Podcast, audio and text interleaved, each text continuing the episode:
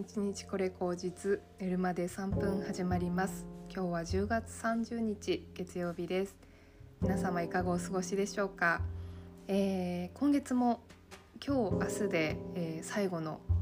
えー、日となりまして、えもうすぐね11月が見えてくるような感じになりますけども本当に秋が深まってですねいよいよ冬支度というか冬がやってくるなって感じがしますね11月にも入ると多分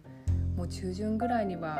平均温度が10度ぐらいになって、えーと、そこからぐっとね冷え込んで12月はもうね冬だって感じになってくるんじゃないかなと思いますね。あっという間に冬っていうことでまあ本当この時にねあのいつも思うのがやっぱりこう夏が来るぞっていう前は結構なんかテンションが上がっていくんですよね。わあこれから夏だって言って開放的なイメージでいろんなとこに行って遊びに行ってなんかスイカ食べたり甲子園で暑くなったり なんかいろいろね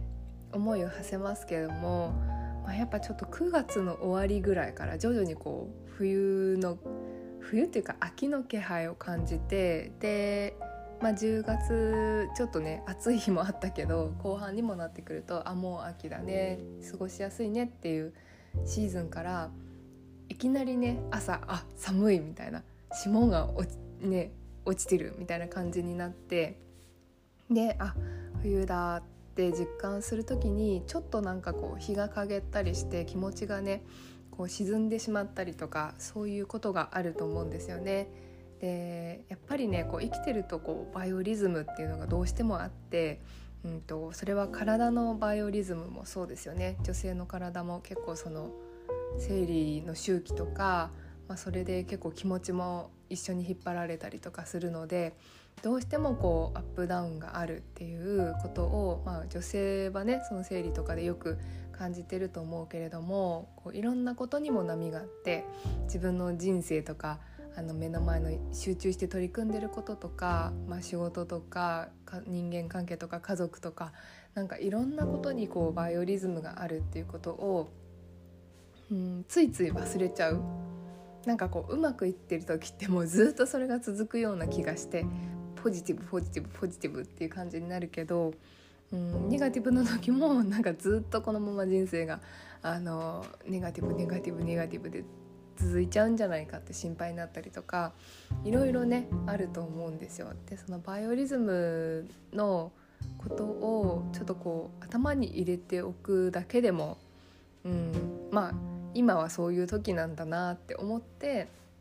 うん、やり過ごせることってあるかなっていうふうに思っているので、まあ、もしね今のこのタイミングであもうちょっと寒くなってきて気持ちが落ちてきたとか、うん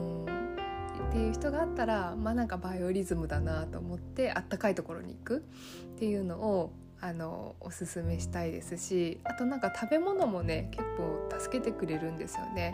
あのあったかいものお芋ふかし芋とかあとねお米もそうだしあの雑炊にしたり鍋にしたりにんにくとかこうちょっと辛いものとか入れると体こう熱を帯びてきてあのエネルギーがね体の中でできるのでそれですごくこうやる気になったりとか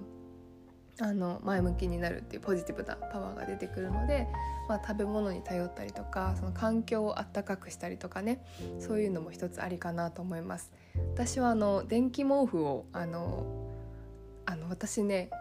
自分の家の家っていうか今もうアトリエにしてますけど家の大家さんが下に住んでるんですけど大家さんめちゃくちゃ優しい人で 家の更新をしたらですねあの通販のカタログギフトでなんかこう更新してくださったお礼ですって言ってカタログギフトでなんか好きなもの買ってくださいって言ってくれたんですよ。でそれで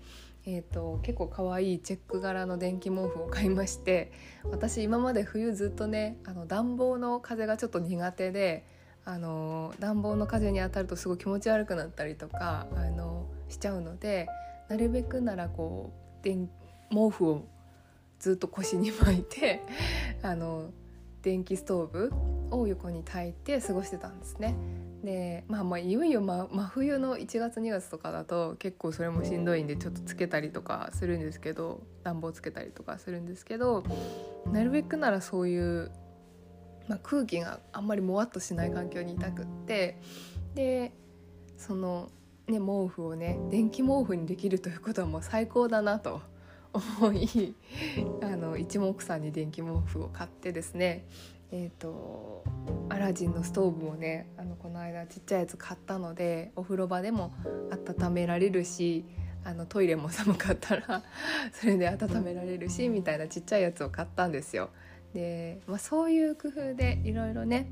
あの体を温めると気持ちも少し軽くなるのでなんかそういうのもすごくね大事だなと思っていてこの間はねあったかいスリッパを買いました。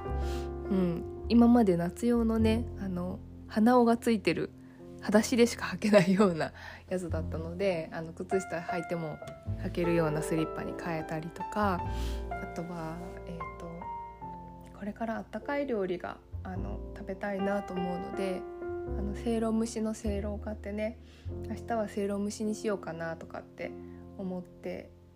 明日というか今日か。今日はせいろ蒸しにしようかなと思ってたりとかするんですけれども、うん、その蒸し料理とかあとはもつ鍋の素をですねあのふるさと納税で買ったのでそのもつ鍋をね一緒に食べようって言っていたりとかですねいろいろなんかあの考えています。あとね冬は海鮮だねっていうので海鮮でカニとかエビとかをあのふるさと納税で同じく買ったりとかしてますね。ふるさと納税も12月までなのでね今すごくこう選ぶのには楽しいシーズンだし各自治体さんもすごいふるさと納税12月は書き入れ時ですからその手前でねすごいいいものをいっぱい出してくるような気がしますので要チェックだなっていう感じですね。はい。ねなんかそういう工夫でいろいろとあったかい準備っていうのをして気持ちもね温められたらいいですしあと思い出しちゃったんですけどあの自分の会社の決算が12月末までなのであのそれを早くやってあの燃える？心から燃えるやらねばっていう燃え燃えて頑張るっていう方向もありだなとか思ったりします。うん、なんかね CM 見たりとかするとチョコレートだったりとかココアだったりなんかそういうの見ると、うん、コンポト味とかもねすごいなんか温まりますよね。気持ちから温まるなと思ってああったかいミルクティー入れたいなとかそういうのもすごくいいと思うんですよね。コーヒーでもいいしね。うんなんかそういう楽しみを持ってあの冬を越せたらいいですしうんなんか冬服とか買ったりとかうんあそうそう。今年はですね私はあのパートナーと冬のクリスマスねお互いなんかクリスマスをた、ね、楽しく過ごせるの何年ぶりだろうみたいな感じなので クリスマス楽しもうって言ってあの鉄板焼き屋さんかあの洋食は多分混むだろうから鉄板焼き屋さんかお寿司屋さんに行こうみたいな話をしてたりとかねしてそういうこう、うん、冬ならではの楽しみをね味わってみるのもいいですよね。あと1月ぐらいには温泉行こっかとかねいろいろ話したりとかしていてそういうこう冬の楽しい予定を立てるっていうのもすごくいいですよねなんか先に楽しみがあると今日頑張れるなとかっていうのもあると思うのでそんな工夫をして楽しくね冬準備をできたらいいかななんていうふうに思ったりもします。はい私は実は11月はすごい怒涛の日々で前も話したと思うんですけれどもめちゃくちゃ仕事も忙しくなるし大変だなっていうふうに思うんですけども、まあ、なんとかね乗り切るためにもこう環境を整えて あの体も温め心も温めあのやりきりたいなというふうに思ってますんであの一緒にね12月まであの今年を走りきりたい方は是非あの私のポッドキャスト聞いて 一緒に頑張りましょう。私もなるべくねあの頑張りますしもし何か元気なさそうだなって思ったらカツを入れてもらっても全然あのすごい喜びますのでよろしくお願いします。というわけで今週も楽しんでいきましょう。ではではまた。